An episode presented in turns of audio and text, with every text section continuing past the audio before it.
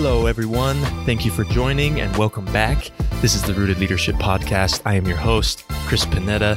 We are downtown in Salem, Oregon today in studio, and Salem is the home of the Groundwork Leadership Institute, which was started a little over a year ago. And the intent was to raise the tide of leaders in the community. And it might sound cliche, but we really believe in building leaders from the ground up.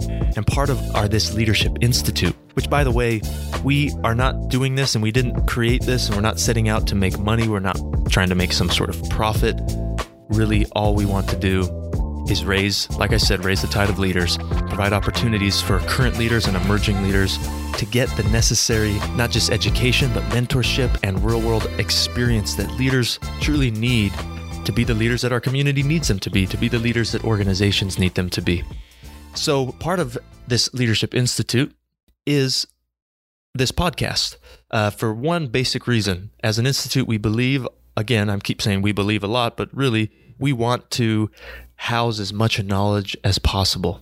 And so part of that was clear to us that a podcast was going to be a way to literally push record and capture some of this insight and experience and knowledge that we get from the leaders in our community and leaders from outside of our community. Through all the connections that we have and people that we meet, we're going to try to really load this podcast and all these episodes with leaders that have much more knowledge than I do about leadership and all the different aspects of it and their specific expertise that they bring to the table. Now, today we have a really special guest, and I'm going to bring her in, get her in on a phone call here soon. And Salam, our co host, is going to be joining us shortly. But I want to give a brief introduction as to who she is. Her name is Melissa Schilling, and she's an expert in innovation. And I'll let, allow her to introduce her further uh, when we call her up.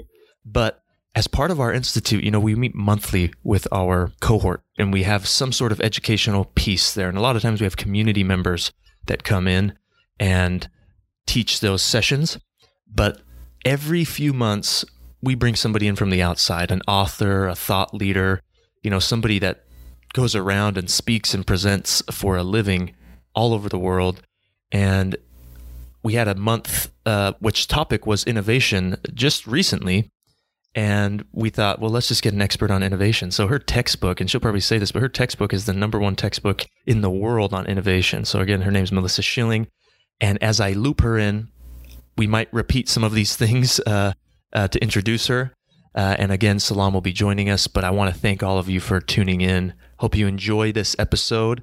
Let me loop in Melissa and Salam. Here we go. All right, so we have uh, Melissa here with us on the phone, and Salam's in studio again. So thank you both for for joining. Thanks for having me. Good morning, Chris. Thanks for having us. Yeah, and so I, I had mentioned Melissa already that uh, you know I gave it, you an intro, but I also want to allow you to uh, introduce yourself. Go ahead and and uh, give us give us an intro on, on, who you are and let our listeners know know what you're all okay, about. Okay, sounds great. So I'm a I've I'm a professor at New York University's Stern School of Business in Innovation and Strategy. And uh, I have been a professor, not always at NYU, but I've been a professor since uh, 1997. I've been doing research and teaching and consulting in innovation and strategy for, I guess, about 25 years or something like that. And uh, most of my most of my focus has generally been in sort of high tech fields. I was really attracted to things like you know, smartphones and computers and video game systems and now robots and electric vehicles and renewable energy solutions. Uh, but really, the innovation, the study of innovation is just a study of the application of new ideas or new processes or new materials to useful purposes. So innovation can be in anything. And so sometimes I write cases on, you know, innovation in places like Starbucks or innovations in how we think about education. So we shouldn't think about innovation or technology for that matter as being limited to fields like computers and video games. In fact, um, we define technology in my field as the process by which any input is trans- transformed into an output. So I always tell my students that even a massage is a technology, yeah. and you need to think about it that way. I was just going to mention uh, that. I, I, remember you bringing that up with the group, and you know, I I loved that. You know that uh, definition and take on on technology because typically when you hear the word technology, you think of you know tech and and uh, uh computers thinking, and you know things of that nature. So yeah, you're thinking computers and software and maybe phones or something, maybe artificial intelligence, but it's it's really just the way by which we do things for a useful purpose. And um, so I've written a textbook. I think you already mentioned the textbook to them. That's been the number one textbook in innovation strategy for, uh, gosh, a long time now, almost 15, 16 years, something like that. It's in its seventh edition now coming out. It's in seven languages. I'm also co-author on one of the leading strategic management textbooks in the world. That's in its 13th edition. And then I recently uh, wrote a book called Quirky, uh, the traits, foibles, and genius of breakthrough innovators who changed the world. And actually, I didn't name that book because I thought there was a lot, you know, to me, quirky was only one aspect of these people, but it's a study of serial breakthrough innovators and the things that they have in common and what we can learn from them. And it was a, the funnest, it was such a fun project to do because you basically get to immerse yourself in the lives of these serial breakthrough innovators, developing a complete case study of them and then comparing each case against each other case. And, uh, I think one of the most important things that, well, first of all, a lot of things came out of it that I wasn't expecting. So that was really exciting and interesting. And they all have implications for how we work and how we parent and all these things. But the other cool thing is that a lot of these people had, so a lot of these people had traits that are clearly somehow connected to biology or something specific about their time and place or birth. But there was always also all the outcomes of those things are things we could get to in other ways. So, for example, even though like some of them, like Elon Musk and Nikola Tesla, both had photographic memory and it enabled them to do some really cool stuff. You can do the same stuff. You just have to use a different mechanism. Mm-hmm. So that the you know things like you know writing stuff down and deliberately following a longer causal path. So so that was one of the really exciting parts to me is that even when you reveal things that were kind of unique about these individuals, at the same time, you reveal how we can get the same outcome by another means, which which I found uh, really cool. It means that anybody really has the potential to be a breakthrough innovator. Yeah, yeah, and I mean, you you're already you know going into you you essentially con- gave us a condensed version of part of your your book as you went you discussed all these different individuals uh, throughout you know recent history um, that are you know serial breakthrough uh, innovators, which I thought was a great way to present to our group. And and I had already mentioned, you know, every couple of every few months we have you know somebody from the outside come in and, and be a presenter with our group. And so you were the most recent. Uh, was it? It was already last week. Was it just last week? Just last Friday. Oh, just last Friday, a week ago. So, um, and by the way, you know, I have to say to have something be uh, number one uh, is is pretty remarkable. So uh, I don't have anything that's number one. So I think it's awesome that, uh, that you know that your your textbook is just a you know the leading textbook on on innovation. Oh, thank you, so, thank you very much.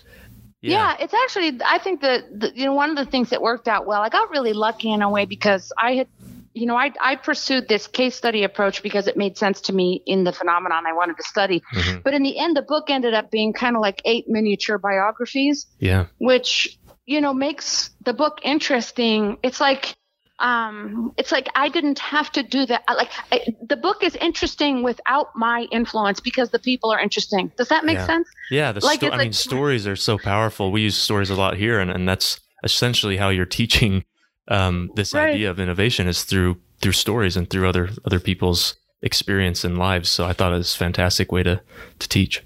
Yeah, I was. Uh, I felt very fortunate that it that it turned out that way. I mean, they're very inspiring people, so you can end up writing an inspiring book just by writing about inspiring people. That's one of my one of my things I'm going to remember in my toolkit from now on.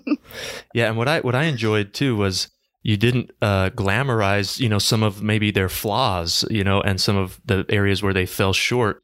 Because uh, a lot of times, you know, when we see people throughout history that accomplish great things, we sometimes forget that well, they were human, just like all of us, and and they make uh, mistakes every day. And so you you know you covered that with the group. You covered look this might not actually be the best way to approach things. You, you said a couple of times yeah. with with some of them and I, and I appreciated that because it just it relates them to me more on a human level to know that well they they did all these incredible things but look they they're just like like us. They're they're human beings right? So I I appreciated yeah. that part. Yeah.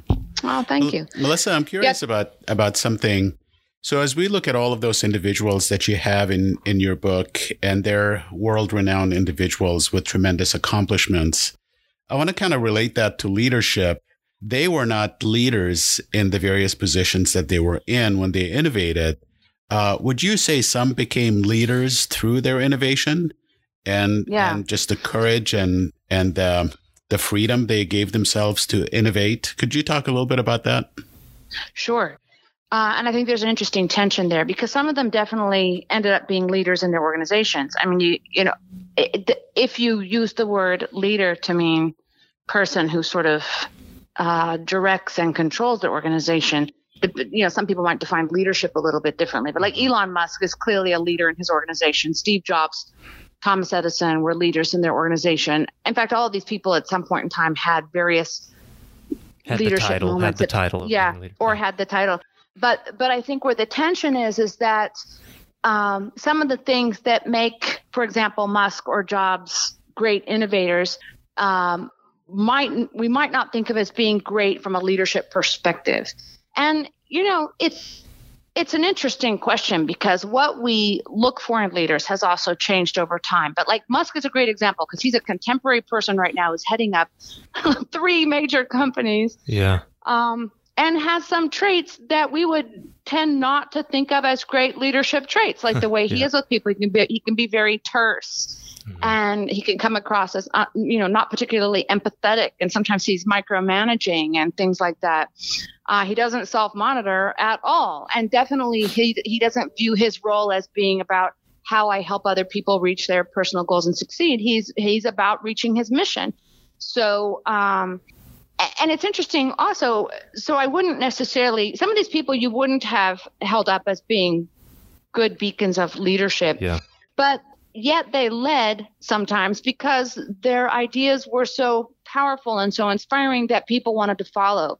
So for example musk is a very um, uh, you know he's a person about which there's a lot of controversy and there's you know the, if you read his twitter feed uh, you'll see he's got, got people who absolutely adore him, a lot of them, and people who absolutely hate them and they hate yeah. him. And they both participate, you know, generously on his Twitter feed. And, you know, he's, he can be quite polarizing in that sense. But even with all the mistakes he makes in, in the sense of, you know, maybe blurting things out that he shouldn't or having tweeted, you know, about, you know, potentially taking uh, Tesla private or things like that people continue to rally around him because they believe in the cause. And so that is an interesting feature there is that yeah. by virtue of the fact that he's so committed to a cause that a lot of other people are also committed to, he ends up providing a lot of leadership in that space, even if he uh, dispositionally is probably um, not someone you would think of as being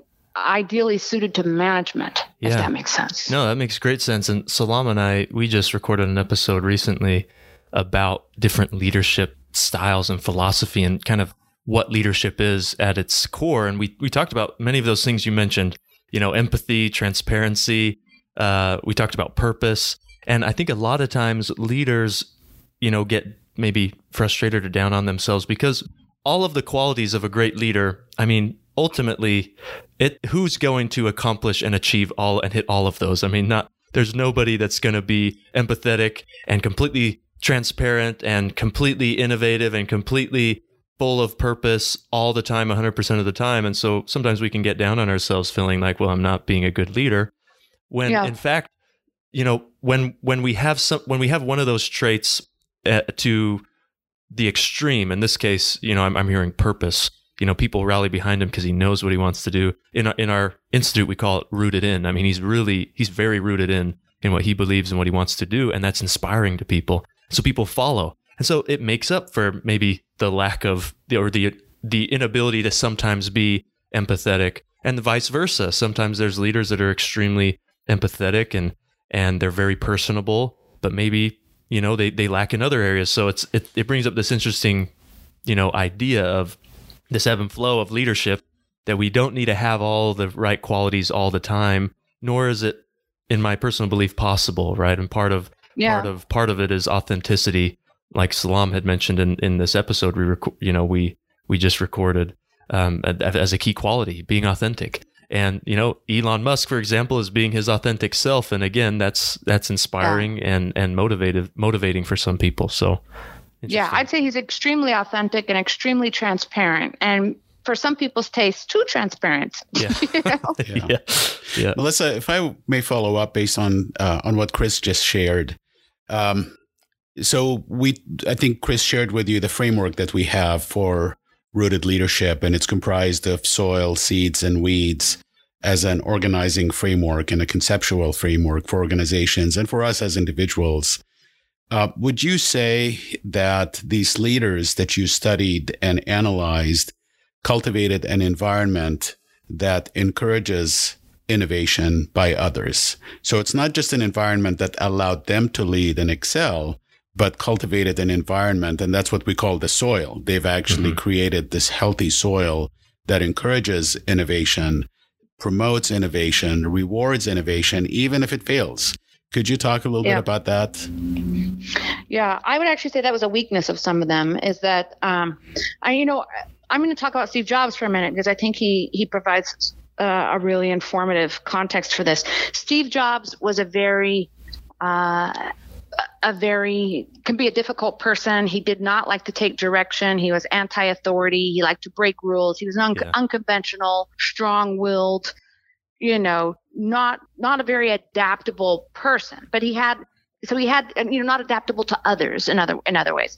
And he um he had in, intense creativity and in, intense conviction and part of what enabled him to be so innovative and accomplish so much in his life was his conviction and in a way his unwillingness to compromise. Hmm. so he had this belief about how a computer had to be for example and it had to be clean and beautiful and simple and it had to not have lots of ports which engineers engineers would want to put lots of ports on right? Wozniak wanted to add ports to the computer and he was like no no you know it really mattered to him. Everything mattered. The font mattered to him. It had to it had to achieve this this perfect beauty and be this mind unleashing tool. So he was very uncompromising and he was very um, challenging. Like he challenged authority when when when he wasn't the boss at organizations. He was a very authority challenging person.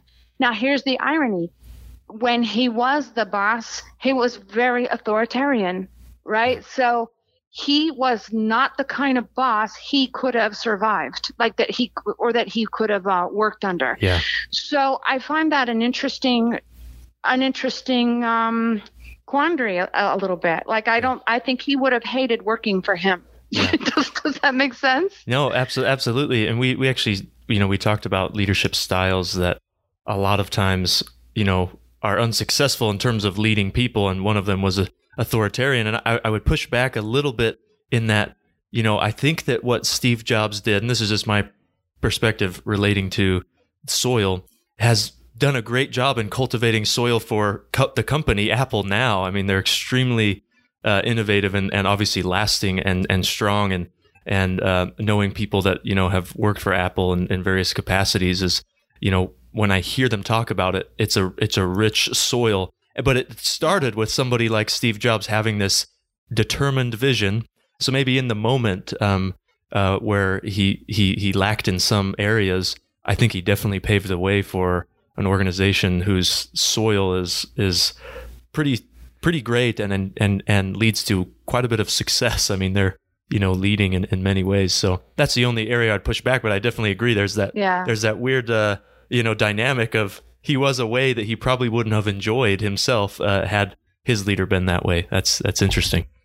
Well, you know, and it's it, again, it's it's the, the problem is that we can't really talk in absolutes because, of course, it's a big organization and he oh, yeah. wasn't domineering all of it. But yeah, you know, in his immediate in his immediate sphere, he was very domineering. You did it his way. It had to be his way.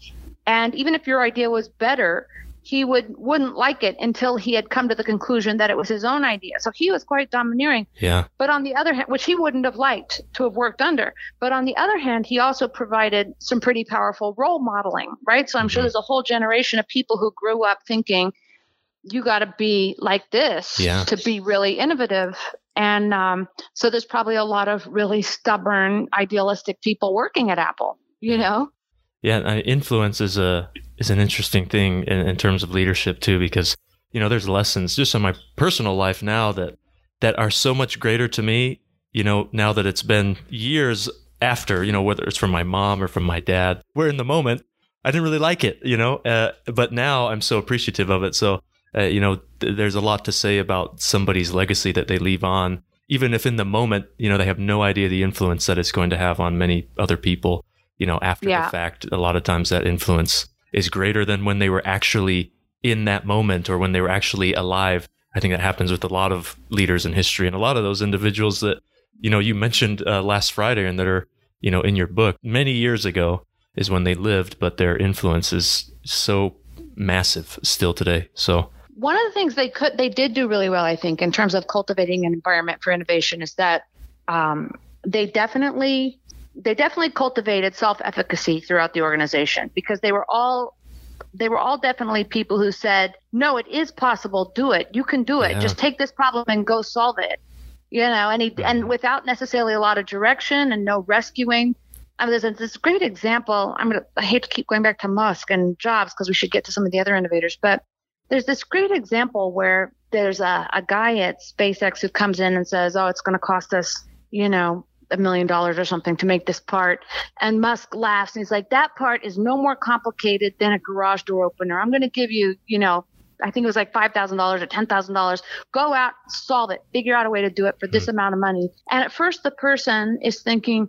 Oh my God, what do you mean? How could I possibly solve this problem for that tiny amount of money when other yeah. suppliers are telling me it's going to cost you know, 10 times that amount. But he ends up going out and not only solving the problem, but doing it cheaper than the budget that Elon has given him. So that is a real, uh, that is a real self-efficacy building move, right? To tell someone, no, you can solve it. Go do it. I have faith in you, you know? And um, I think a lot of them a, lot of the innovators had that sort of principle. You definitely see it in Marie Curie's uh, words and letters that she wrote to people she worked with and to her family.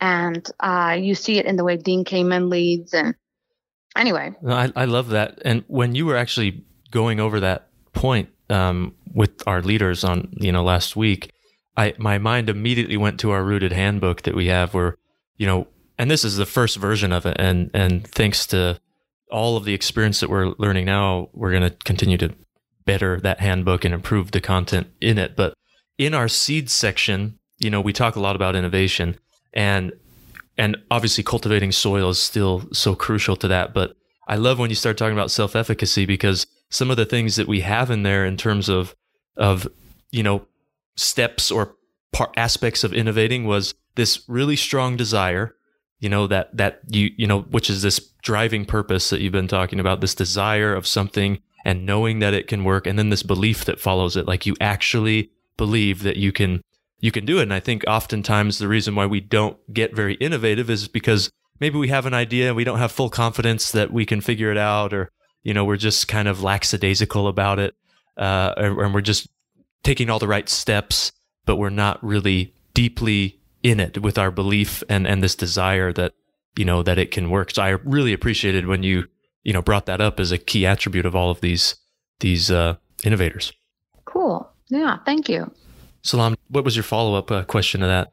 Well, I, I, I think you touched on it. I it's really interesting the way you describe Steve Jobs in particular because given how innovative Apple is, um, the movies did a good job of explaining him how you are explaining him those movies that uh, yeah about him. Yeah, and I haven't I haven't seen the movies. I haven't watched the movies. So pretty good. But when on the surface, when you think about Apple being this incredibly innovative company, and they have the most innovative, beautifully looking engineered designed products, you can't help but think about the chief architect of that organization as being that kind of a person. Mm-hmm. You know, but uh, but I think what's intriguing is that, and perhaps it's a question: Can you be an authoritarian, top-down?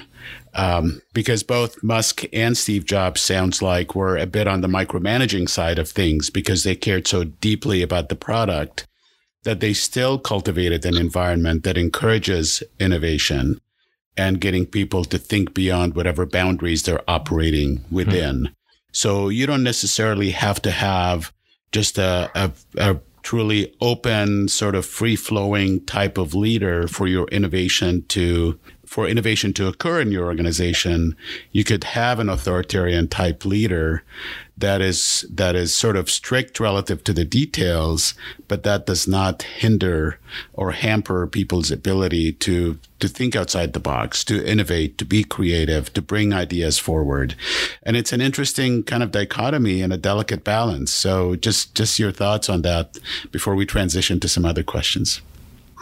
Yeah, I think there's there's two things we want to kind of try to tease apart here if we can, and that is that on the one hand, one of the things that um, Musk and Nikola Tesla and and Steve Jobs had in common, um, not Thomas Edison really, but but those three guys in particular, I'd say, is they tended to approach their work and their life as how should the world be right? Not what's the next product that will make a lot of money? How do we build on our capabilities? What's our strategy? None of that. It was like, what, how should the world be? And it isn't. And I want to fix that, yeah. you know? And then they held themselves to a really high standard within that. Like they didn't, you know, they were like, we're, you know, this thing has to be beautiful and perfect and it has to change the world in this way. And so they came across, you know, I think they come across as authoritarian and that they're they're so demanding right? They're like it has to be this way and you have to get it done in three months. And it's possible just do it get it done. Um, but on the other hand i think that you know I, I haven't worked at apple but i've talked to enough people who've worked at tesla to know that in some ways it comes across as a disorganized place and so some people react negatively when they hear that oh it's, it's disorganized that's that can't be good on the other hand what i think you're seeing there is that there is room to define how you're going to pursue a problem or to define your own role or define your own job. So it's not incredibly structured. So it's one thing to have a demanding leader. It's another thing to have a demanding leader with a whole lot of rules and a whole lot of structure in mm. place. If you have a whole lot of rules and structure in place, that's going to really create a very narrow space for what you can do. And it's going to limit your creativity and your ability to improvise. Um, but you could have someone very demanding about what you're supposed to accomplish who doesn't create a lot of rules about how you're supposed to accomplish it. And that could actually inspire a lot of innovation and creativity as long as people buy in to the goal. That's the thing is that they have to believe in the goal kind of the way you do. Yeah. Does that make sense? Like it's mm-hmm. interesting when you talk to people at Tesla or at SpaceX, you know, a lot of them will say it's a really hard place to work. We get really burned out but they love it. Now, not all of them love it. Plenty of people leave too. There's a lot of turnover, but but you know, SpaceX is doing something that really no one else in the world is doing. Mm-hmm. And so if you if you want the opportunity to really build something fundamentally new in space, that's where you want to be. Yeah. You know, you have to be there. Yeah, that makes good sense. Yeah, one of the things that Chris and I talked about yesterday in that podcast on leadership is leading with purpose. Mm-hmm. And it sounds like these individuals in particular lead with, with purpose, with a particular mission. And they have laser like focus on that mission and they're uncompromising. Yeah. So, absolutely. What does innovation look like in organizations that have different types of leaders uh, that are not, you know, that, that are essentially they're leading and managing the organization based on a set of clearly defined parameters whether it's uh, an agency, a nonprofit. Yeah. They come in with an already baked vision and purpose. Right, right. Yeah. What okay. does, what does innovation look like in that context? Let's talk about a couple different kinds of organizations. I'm going to start with one that's a little bit closer to these, and then I'm going to go further away. So let's start with Google. So at Google, you have a you have a purpose, but it's mu- it's much more broadly defined, right? Like their mission was to make the world's information more accessible and easy to find and easy to use, right? Which is which is a cool, super cool mission. It's one that ben- Benjamin Franklin would have embraced wholeheartedly. But it's um, it's very broad, and you know the scope of markets you could touch with that mission is really broad, and the way you could tackle it is really broad.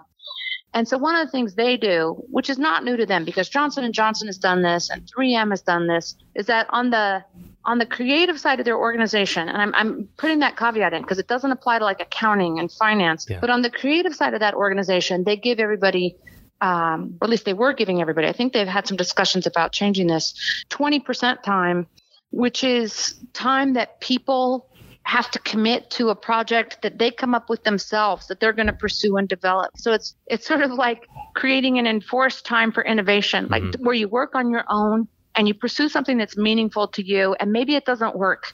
And they have a really high failure toler- tolerance, which is which is extremely important because a lot of innovation is going to fail. And if you make it so that people are afraid to fail, if you have an organization that's all about de-risking, mm. you're going to make people choose really safe projects, like real to be really conservative, incremental innovators. You know, if innovators at all, they're probably gonna, just going to stick mostly with what they've done before. But if you want people to innovate, you have to have a very failure tolerant environment. You've got to tell people, look, we, we know you're going to fail at things, but we want you to try and we want to see what, what you learn when you fail. And we want you to pursue things that you think are important and pursue it the way you think you should do it. And that's a really great way of tapping you know creativity at a really deep level and also drawing out a lot of diversity. Now that's a, an organization that has a lot of slack right? So like a lot of organizations can't do that. If you're working in a very competitive manufacturing industry for example you probably can't afford to give your employees 20% of their time to do their own thing. So so that's something that, that takes a certain amount of slack to be able to do and and slack has an interesting relationship with innovation all on its own but now let's take a totally different kind of organization that we don't think of as high tech. Let's think about someone like Starbucks. So if you ever have a chance to visit the Starbucks headquarters in Seattle, uh, you'll find that they have this they have this big space. It's like a, a big, almost like a warehouse space that's set up to be kind of, um, I think of it almost like a playground space, but a playground space for innovators where you take projects, you take problems that have come up uh, in in their stores or in their cafes or suggested by customers or just suggested by employees and they tackle them in this space in little modules little pods let's say little areas of the room where they can try out solutions and beta test them right away. So they have a bunch of what look like little cafes in this warehouse and they use it to just tinker to give people a chance to try to solve a problem and try it out in, you know, to first try to solve the problem and then figure out a way to make it efficient to produce and deploy throughout their organization. Hmm. And uh, that's probably a lot more tractable for some organizations than telling people you get 20% of your time to pursue a project of your own choosing.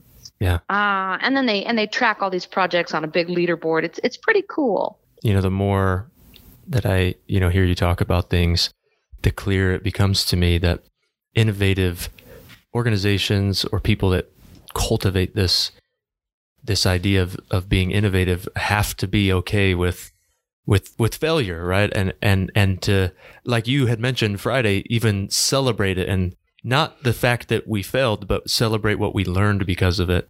And so right. if, if there's an environment where there's this huge fear of failure or doing the wrong thing, um, you know, it's just it's going to inhibit the, the innovation from happening. And uh, what's really interesting is, you know, I used to work at the Arbinger Institute, and we would do these assessments on organizations, and we try to connect mindset to all the different aspects that happen within an organization. One of them being innovative, you know, innovation, results focused, and so on. And uh, when when we started talking about results focus and this ability to be creative and innovative, it would lead back to this component of of this mindset that we carry, right? And we we narrow it down to two mindsets: inward or outward. Inward is I'm all focused about myself. Outward means I taking into account the objectives and goals of others and the organization. And what what we found interesting was that people that would answer the question, you know, a series of questions around them, their fear. This has a point. I'm, I promise I'm getting to a point. Uh, their fear of their perception that others have of them in the workplace. So they're always concerned about what other people think about them. Uh, yeah. Drastically impacted their ability to be creative, to be results focused, to be innovative. And when people are concerned about themselves in that way, what is so and so thinking, or what are people going to think if I do this or do that? It it directly impacted their their uh, you know ability to be successful in, in in those areas or to even try. You know, and to be yeah. okay with the failure. So I, there's a lot to be said about that. And I, I, I love that, that idea. And I don't think that there's enough of it. I think most people, uh, myself included, show up to work and we're concerned what other people will think about us if we make a mistake. We're concerned about what if people will judge us, uh, and that just gets in the way of of of our ability to to be creative, to to be innovative, to to take a risk and and and to maybe fail. But what what do we learn from it? It just all of those opportunities are cut off. So I, I really like that that idea, and that's what I'm hearing from you know from what you're saying. Yeah, there's two things I want to pick up on there in what you said that I think are extremely important, and there's sort of fundamental things we can harness uh, not only to make our organizations more innovative, but to make our our people have greater well-being. So the first one has to do with this. Uh, do you know? So and, and they're both they're both connected to this this fear-driven conformity, right, and consensus norms. So the first one is that as a if you make people feel like they need to come to an agreement. And if people generally feel like they kind of need to look like each other and be accepted by each other and be quote unquote normal, you're going to drive out a lot of innovation in your organization. And you're also going to have probably uh, a, a fair number of people who aren't as happy as they could be. Because the truth of the matter is, we're heterogeneous and some of us are some of us are weird and if we can find a way to to accept weird people and to model that acceptance of weird people mm-hmm. and celebrate, you know, weird people. I'm using I'm using weird kind of um, as a placeholder here for just meaning anything that's that's a little bit different from maybe what our expectations mm-hmm. were.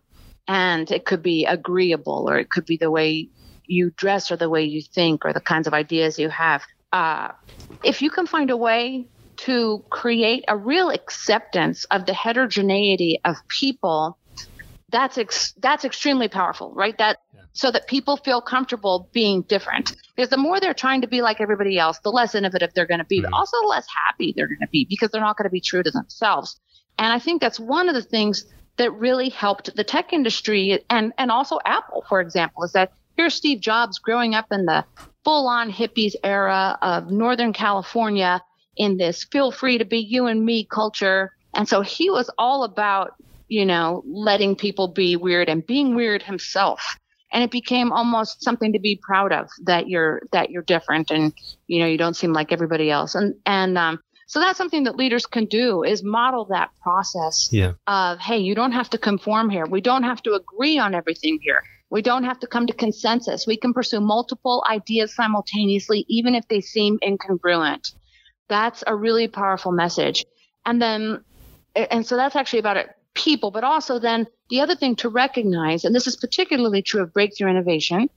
I never actually connected these things so explicitly before, but I think they do connect up nicely. Breakthrough innovation is almost always ugly, at least in the beginning. Mm-hmm. Like the first time someone comes to you and pitches a really breakthrough idea, the odds of you liking it or feeling yeah. comfortable with it are super low because yeah by its very so nature, true. it's going to disrupt something. It's going to be anti paradigmatic. It's going to change the flow of the way we did things, or it's going to reject norms or assumptions that we previously held as sacred. And so, uh, initially, breakthrough ideas, people don't tend to like them. And it's normal. That's normal for people to not like them because the odds of you having simultaneously had the same breakthrough idea and the same thinking process that led you to that outcome are almost zero. So when somebody pitches that idea yeah. to you, you're like, what?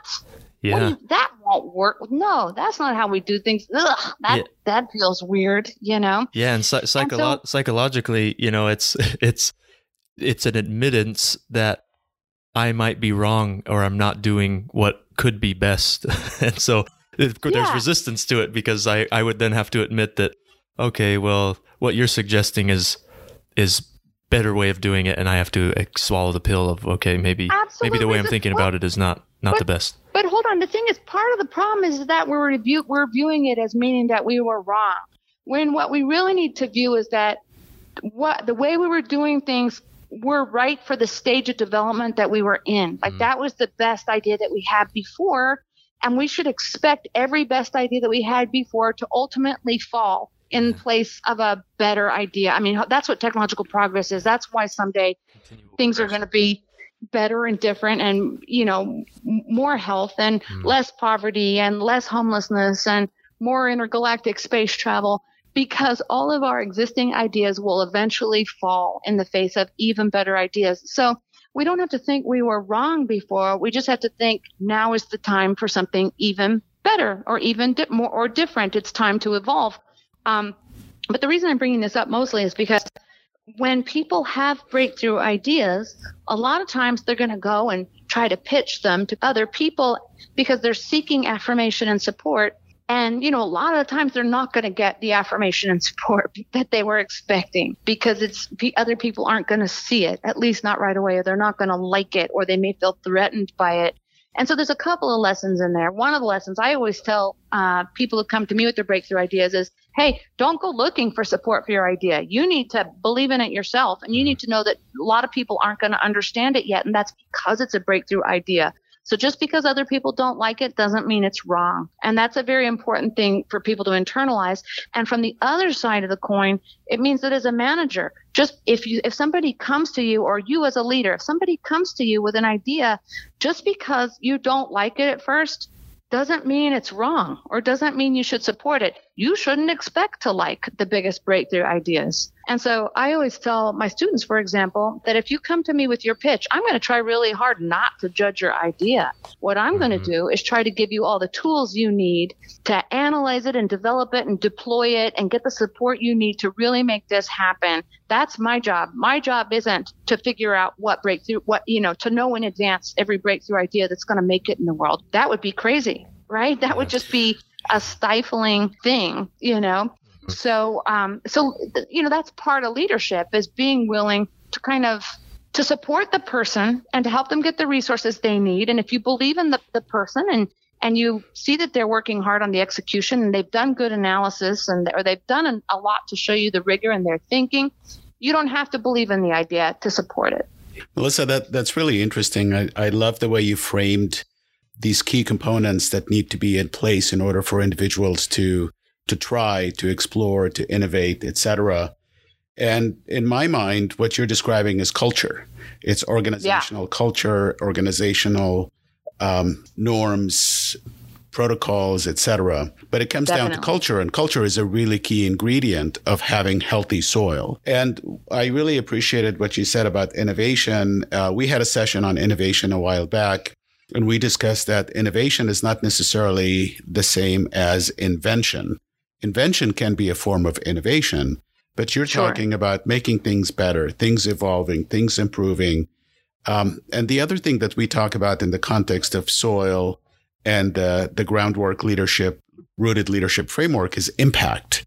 So you could you could improve things slightly, but have a huge impact, and that is still seen as innovation mm-hmm. because it improved the product, it Im- improved the process, it improved an experience. And most importantly, it improved the outcome. And you talked a lot about the outcome as a key component here.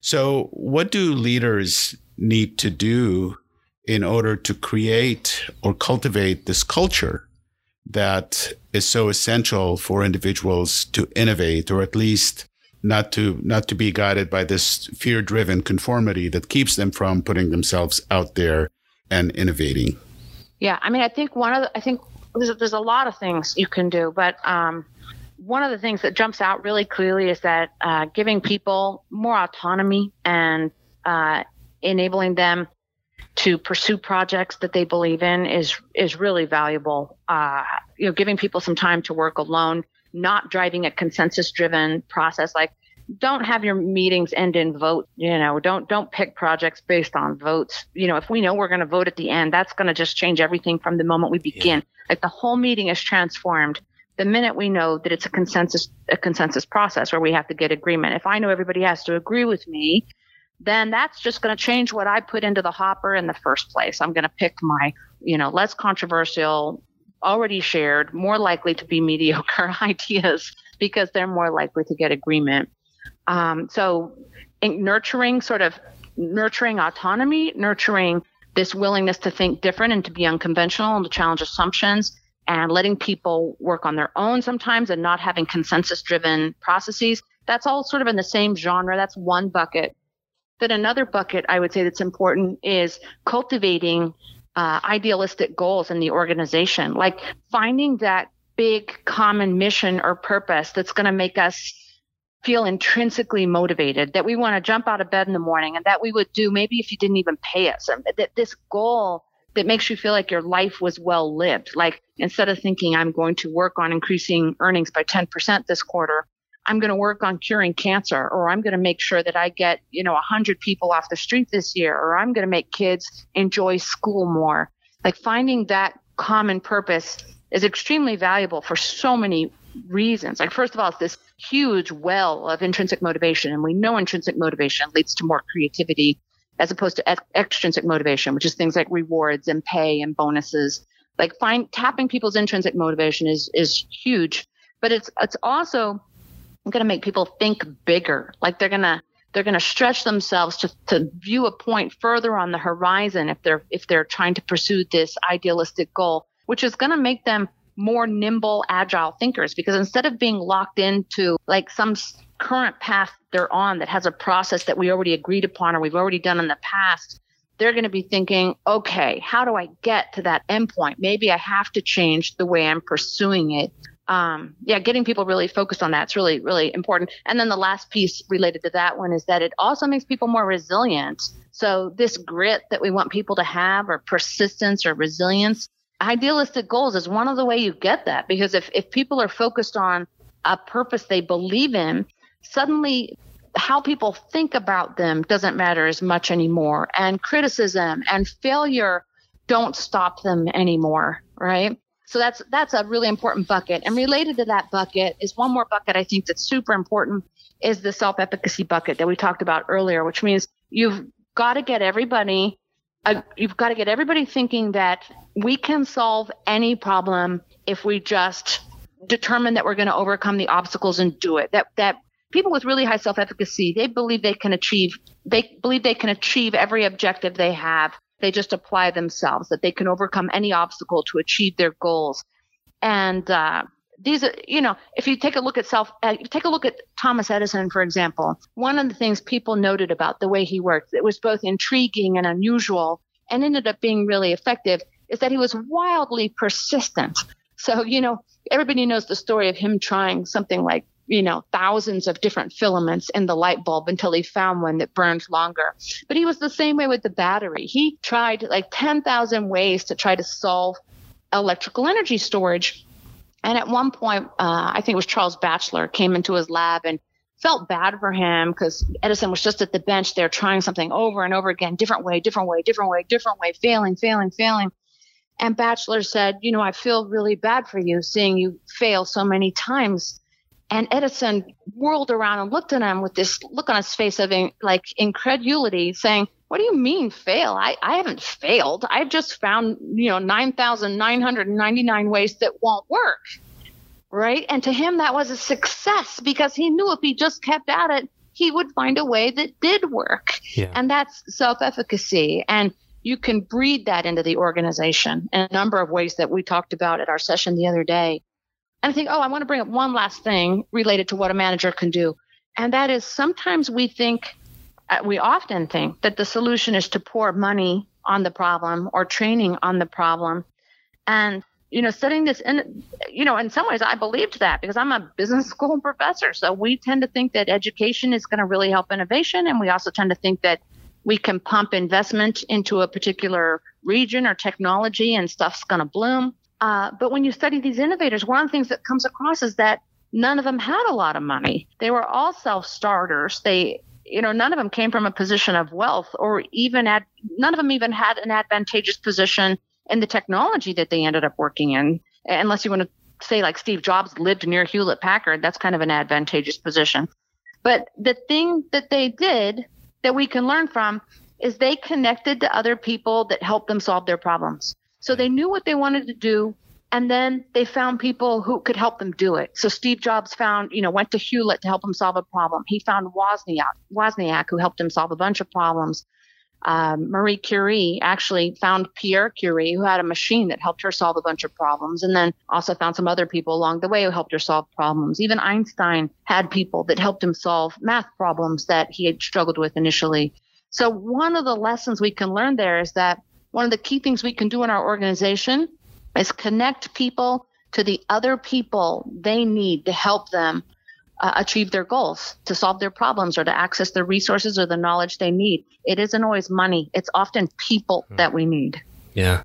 Yeah. And when a few things come to mind that I want to respond to, but just that last bit, I mean, the way we describe our soil is, is the people, right? And, and so, uh, people that are willing to collaborate and willing to see one another, uh, willing to, to share and, and connect, uh, you know, is a sign to me of, of, of healthy soil. But after Friday, I was a fan of, you know, an even bigger fan of, uh, of your take on all of these things and your work. And I'm even a bigger fan now, just being able to talk about it. Oh, thank you. More. Yeah, of course. Uh, but the reason why is I don't I don't think that I have high expectations on a, on a concept of and and what sort of concepts will resonate with me. It's really simple, you know. And this is your life's work, so this is going to probably speak to you. But you know, if somebody's going to talk about a topic like innovation, which is a word that's thrown around all the time. I mean, you know going to different community gatherings, Salam and I know it's a word that's just, you know, people bring up all the time. But there's never really clarity on how to do it. And so my expectation of when I find a concept or, you know, a theory or an idea and, and why I stick with it or why I care about it and continue to study it is if it's broken down in a way that just makes sense to me. And, and my notes, you know, from Friday, and you broke it down really well for us, and you've just, you just barely went over all of these components, but I'm going to list them off again you know, you gave us the two questions. How do we foster an innovative culture? And you said, how do we find breakthrough opportunities in our industry or our work or our community? You know, and the first thing you, you spoke about was autonomy and unconventionality. And you, you just mentioned that, you know, moments ago. Second was extreme self-efficacy, which you've talked about. Third, idealistic goals, which is one that I, that resonates with me, you know, deeply. And uh, fourth was need for achievement and love of work. And five was training and resources. And I think, you know, those just make a lot of sense to me to make being innovative something that is achievable and tangible and not this mythical thing that just might happen to some people that were you know that that were somehow genius uh it, i mean those those things make it real to me and and when i look at other organizations that i've been a part of or that i know or people that i know that tend to kind of be on the cutting edge of certain things or are leading an industry or are innovative. All of those qualities. I didn't have the language before, but now I do, which is why I, am a, I'm a fan of your work now. Is I have a language to to dissect what they do to be so innovative.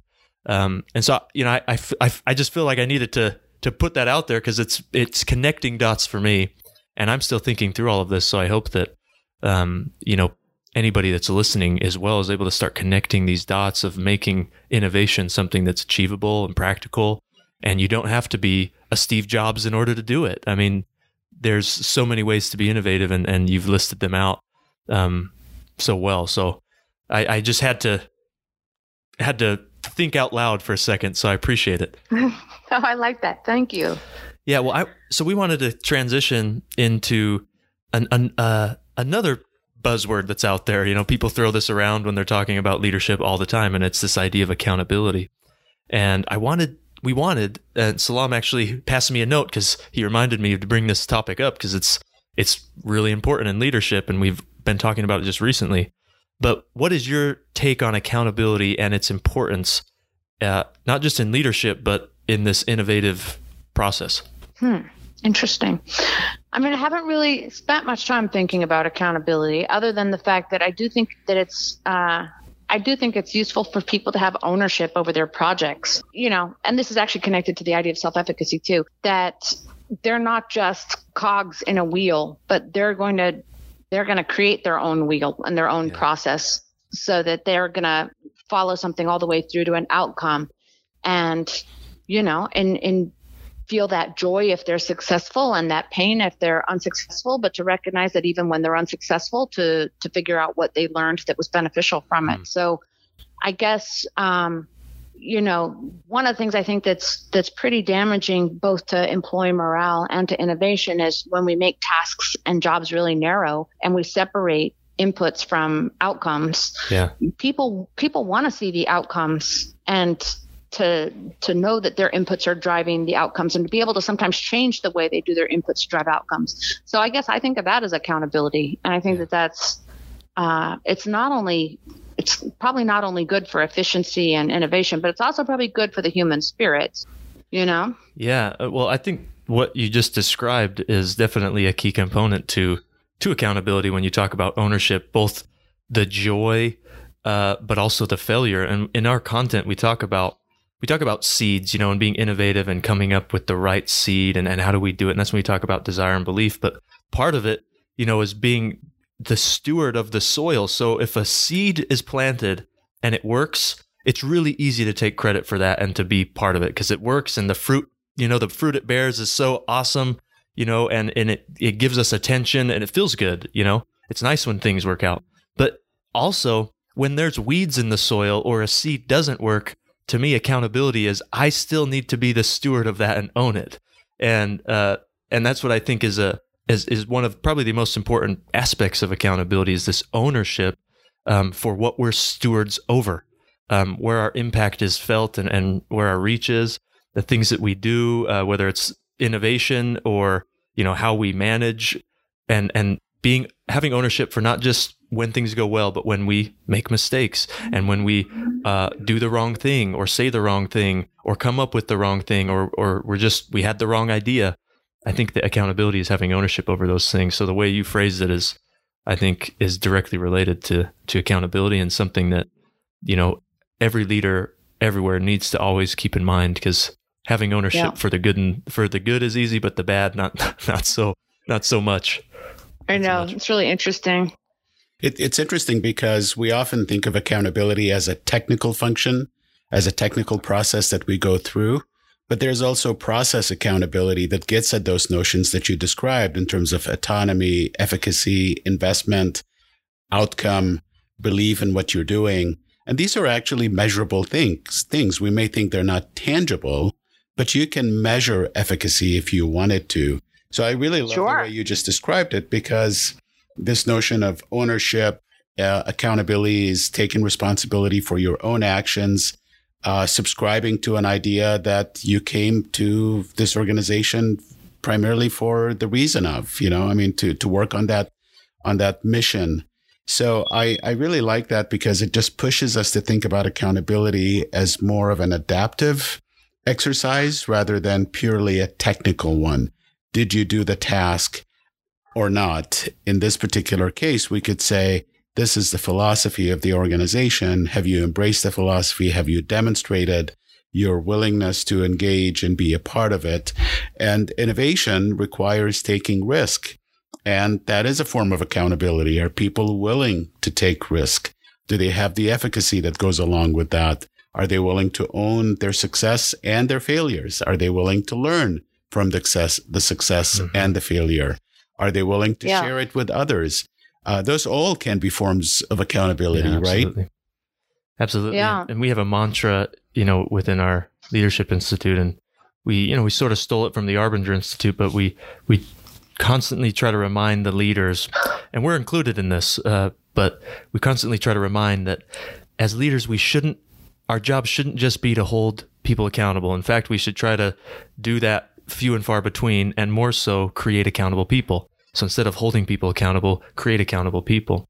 And I think that uh, part of this, you know, cultivating an innovative culture, that question you posed to us and these different steps you laid out contribute to that. It's creating people to not just be innovative, but being, like Salam said, accountable to to what it is that they're doing, uh, and and to that process of of in, of innovation. You know, I think it's interesting. I think this accountability thing has a nice relationship to fear of failure too. I mean, um, I'm going to start a little bit further back. I had this, we had this uh, great senior professor at, at in our department who's now in, I think he's in Oregon now, Bill Starbuck, and he had this expression that he always told us when we were junior faculty. You know, when you're an academic, you have to submit articles to journals and you hope that they get published, and they go through a really scathing peer review process of this blinded, you know, double blind peer review process where they don't know you and you don't know them. And sometimes they write really, really difficult things in the reviews. And it's, it's, you're much more likely generally to get rejected than to get your paper accepted. But, uh, after that, you get this review, you have to respond to these review comments. And Bill Starbuck's lesson to us was the re- reviewer is always right, even when they're wrong.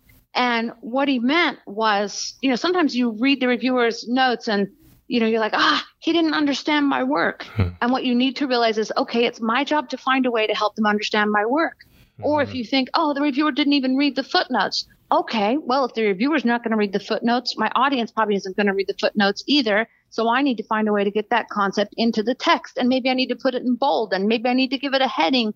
So the whole idea was about owning the process by which other people might seem to fail in your process and and part of our resistance to that is fear of failure. You know, we think that if we don't get the article accepted, that that's bad and we're not good enough and we have this failure if our innovation doesn't work or our process is inefficient. We're afraid of that failure. But if we can instead think more about what we've gained through our failures and to think that you know failure is not so scary and it's part of the process and it's part of learning and it shows that we're trying new things then it actually becomes easier also to embrace accountability. Yeah, absolutely. I, lo- I love that. And to me, nothing teaches accountability more than a leader that owns up to all those things that they lacked in or that they did wrong and, and vocalizing it, not just personally yep. owning up to it, but sharing it. Uh, it's so much better and so much more, um, it resonates deeper for me, at least, if I have a leader stand in front of me and instead of pointing blame to why things didn't work out and not taking the responsibility of it and saying, well, it's this person's fault or they just didn't understand what we were trying to do. You know, that's not teaching me accountability as much as somebody that says, look, here's what I did wrong. Here's what I can do better. Here's what I learned from it. Um, they're, they're not talking about accountability, but they're teaching it to me. So, yep. and that's what I heard yeah. from that example you gave. Uh, I love that. Well, we are, um, around an hour. So, uh, we just want to spend a few more minutes, but I want to get in specific to to come, some of your thoughts on on uh, on leadership. And Salam, feel free to to jump in. But um, couple questions here. Uh, one, you know, interesting one to just think about. You know, all, in all of your leadership experience that you've had throughout your career, you know, if you could if you could go back and tell the the earlier version of you, you know, one thing about leadership that you feel would have been helpful for you to know the whole time? What, what I mean, what would you go back and, and tell yourself? Hmm.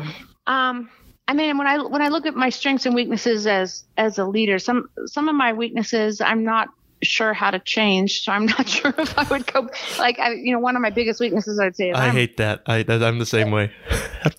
I'm I'm very impatient. You know, I tend to want things yesterday, and uh, I don't actually know how to change it. And I sometimes worry about what the negative fallout of changing it would be because I'm impatient with myself too. And so I tend to I tend to err by commission instead of omission. I tend to charge mm. into things and it's got me into trouble here and there. Um, but on the whole, I'm actually glad that I had that trait, you know? So um, I guess I guess spending I one of the things I think I probably should have done more of early on, and honestly, I'm still not that great at it, is spending a little more time thinking about the person that I'm working with and what they want and what they're good at and what they're not good at and how to frame things in a way that's really going to work for them. I tend to I have a tendency to assume that other people are going to be like me in that they're going to want what I want out of the project and they're going to be comfortable working the way I want to work on the project. And, and, uh, I haven't always been correct about that, you know, and so maybe spending a little bit more time on the early end, getting to understand what other people want out of a project, for example, would be useful. And, you know, trying to understand what that person's best contribution to a project is and what it isn't would have been useful because I think sometimes I had inappropriate expectations of people, and I think that that sometimes has been hard on some of the people that I've worked with. Yeah, I almost get the the chills when you say that because to me that you know is such an important aspect of any relationship, but certainly when we're a leader and in a leadership position and we're the steward of that soil to see the other people, you know, at that level uh, of you know, not just noticing them as another person, but going beyond that, you know, is really when we start to see is when we, like you said, start to think about their what they're trying to achieve, their challenges, what you know, what's on their plate, and and also in the same breath recognizing how I might how the way I'm seeing it might not be the right way that they need to see it. Uh, I think all of that is is is really important, you know, and and and I love that uh, that you said that.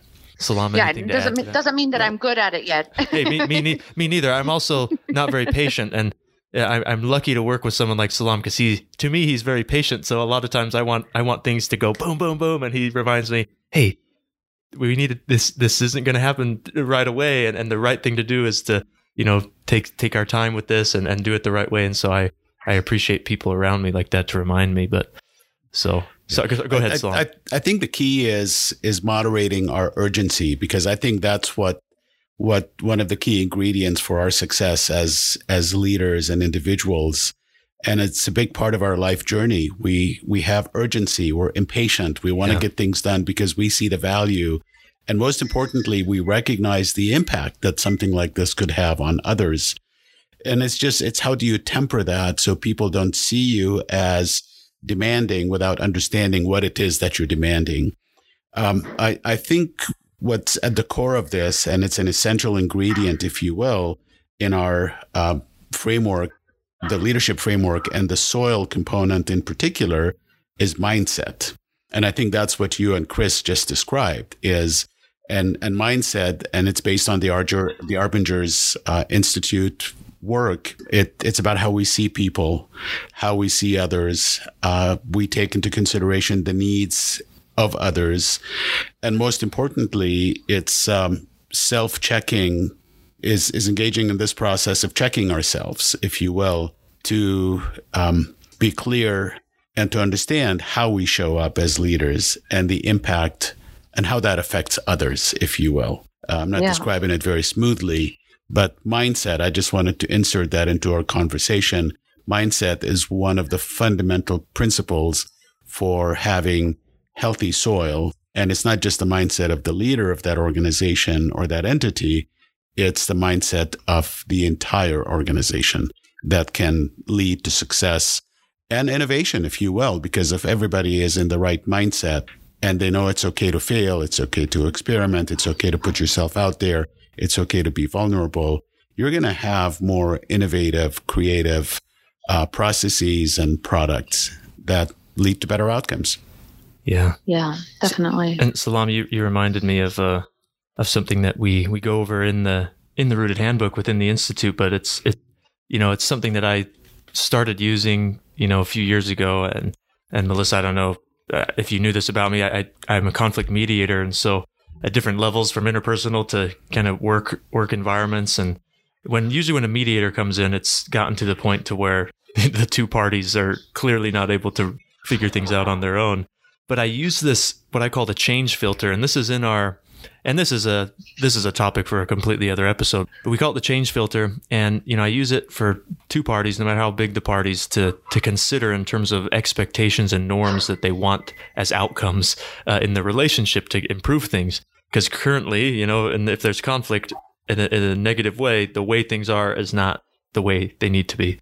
And so the the change filter is three questions, and the first one is how can I be the first to change, which is what we've been talking so much about, and the second is how can I be intentional about that change, and then the third is how can I be accountable to that change. And I, I just I thought of that filter as we've been discussing these you know these last last topics. Melissa, I don't want to I don't want to take too too much more of your time. I, I, really appreciate it. I have one last question for you, and it's a it's a bit of a big question, so I might put you on the spot, but I, I'd love to hear hear your response to it. And it's how would you describe leadership? I mean, that's a big question, but how would you describe it? You know, in a couple of sentences. Huh. Okay. Well, um, it's a, it is a big question. I'm sure a lot of other people have put a lot more thought into it than I have. But from my perspective, from my perspective, leadership is the degree to which you can catalyze the movement of yourself and others towards whatever outcome it is you want to they want to achieve actually. You want to achieve and they want to achieve. So it's it's just the ability you have to help get yourself and others to whatever that collectively defined goal is. And maybe not always collectively defined. Maybe you're helping people get to lots of individual goals. But um, that's to me what leadership is. And and it can there can be a lot of different flavors that are going to work better or worse for different people i love that sounds like you it sounds like a response that you would have given a lot of thought to that was brilliant thank you uh, catalyze the movement of a group towards a common goal or individual goals. I love that. Awesome. Well, uh, we'll we'll wrap things up, Melissa. Uh, I hope that you know we can stay connected, and I plan on you know if you're oh, able to that. to have you back in future years with within our institute, you know, as a guest uh, presenter. Um, I've become a fan of uh, of your your material and and especially these these steps, you know, to being a, a breakthrough innovator. Um, you know, they resonate deeply with me, like I mentioned. So, so I appreciate appreciate your time um, that you've you've given us and and for coming on and doing this episode with us. Thank you so much. I had a really great time and I learned a lot in the process. I really enjoyed working with with you guys and talking with you today. So, thanks again for having me. Yeah, of course. Thank you, Melissa. Salam, any any anything else you want to add to sum us up? No, I, I really appreciate this because um, I could tell Salam was thinking about something. Well, it, I would keep reflecting on the session that you did with us on Friday, and I'm really grateful for all of your insight and experience and, and knowledge and the just the wealth of information that you shared with us. And I think it's really important to just kind of sit with the information sometimes. And our conversation today helped me even more to internalize it, to process it, to understand it. And most importantly, to tie it to a rooted leadership framework, because there is a lot that we can glean from your work and bring into that context to help further amplify it and make it meaningful and relevant.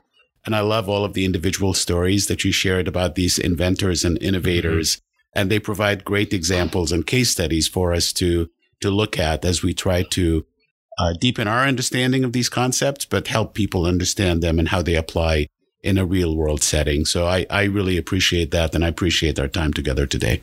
Me too. And I appreciate that you guys have a framework to anchor it too, because the more you can anchor everything you learn to a scaffolding that already exists in your head, the more the more robust and powerful and stable that becomes. I mean, the, mm. the more likely you are to retain it. Yeah. Of course, now you have to remember sometimes you have to go through and you have to revise oh, connections yeah, in your frameworks and scaffolds. But yeah, that's what that's what knowledge is. That's what building knowledge is. Is building this this uh, large scaffolding of knowledge that gives data meaning in your head. Yeah, that's yeah. awesome. Well, thank you, Melissa. We'll we'll we'll let you go, but again, appreciate you Take care. We'll, we'll have to stay in touch. Thank you. Talk soon. Have a great day. Okay. Bye bye. Bye. Well, uh, you heard it really very well fed from from uh, Melissa on on innovation and many other topics. Uh, so I hope you enjoyed the episode. And uh, Salam and I were bump, you know, bumping our fists in the air when she had mentioned, you know, given given us that uh, shout out to our our framework uh, and you know something to build upon. And of course, we're still learning quite a bit about the rooted framework around soil, seeds, and weeds. We will continue to, to learn more and make changes to it and adapt. But uh, thank you again for joining, Salam. Thanks for being in studio as thank the co-host. You. It's always better and more rich when you're here, so I appreciate it. It's my pleasure. Thank you. Awesome. Thank, thank you, everyone. Thank you for joining, and we'll we'll catch you next time.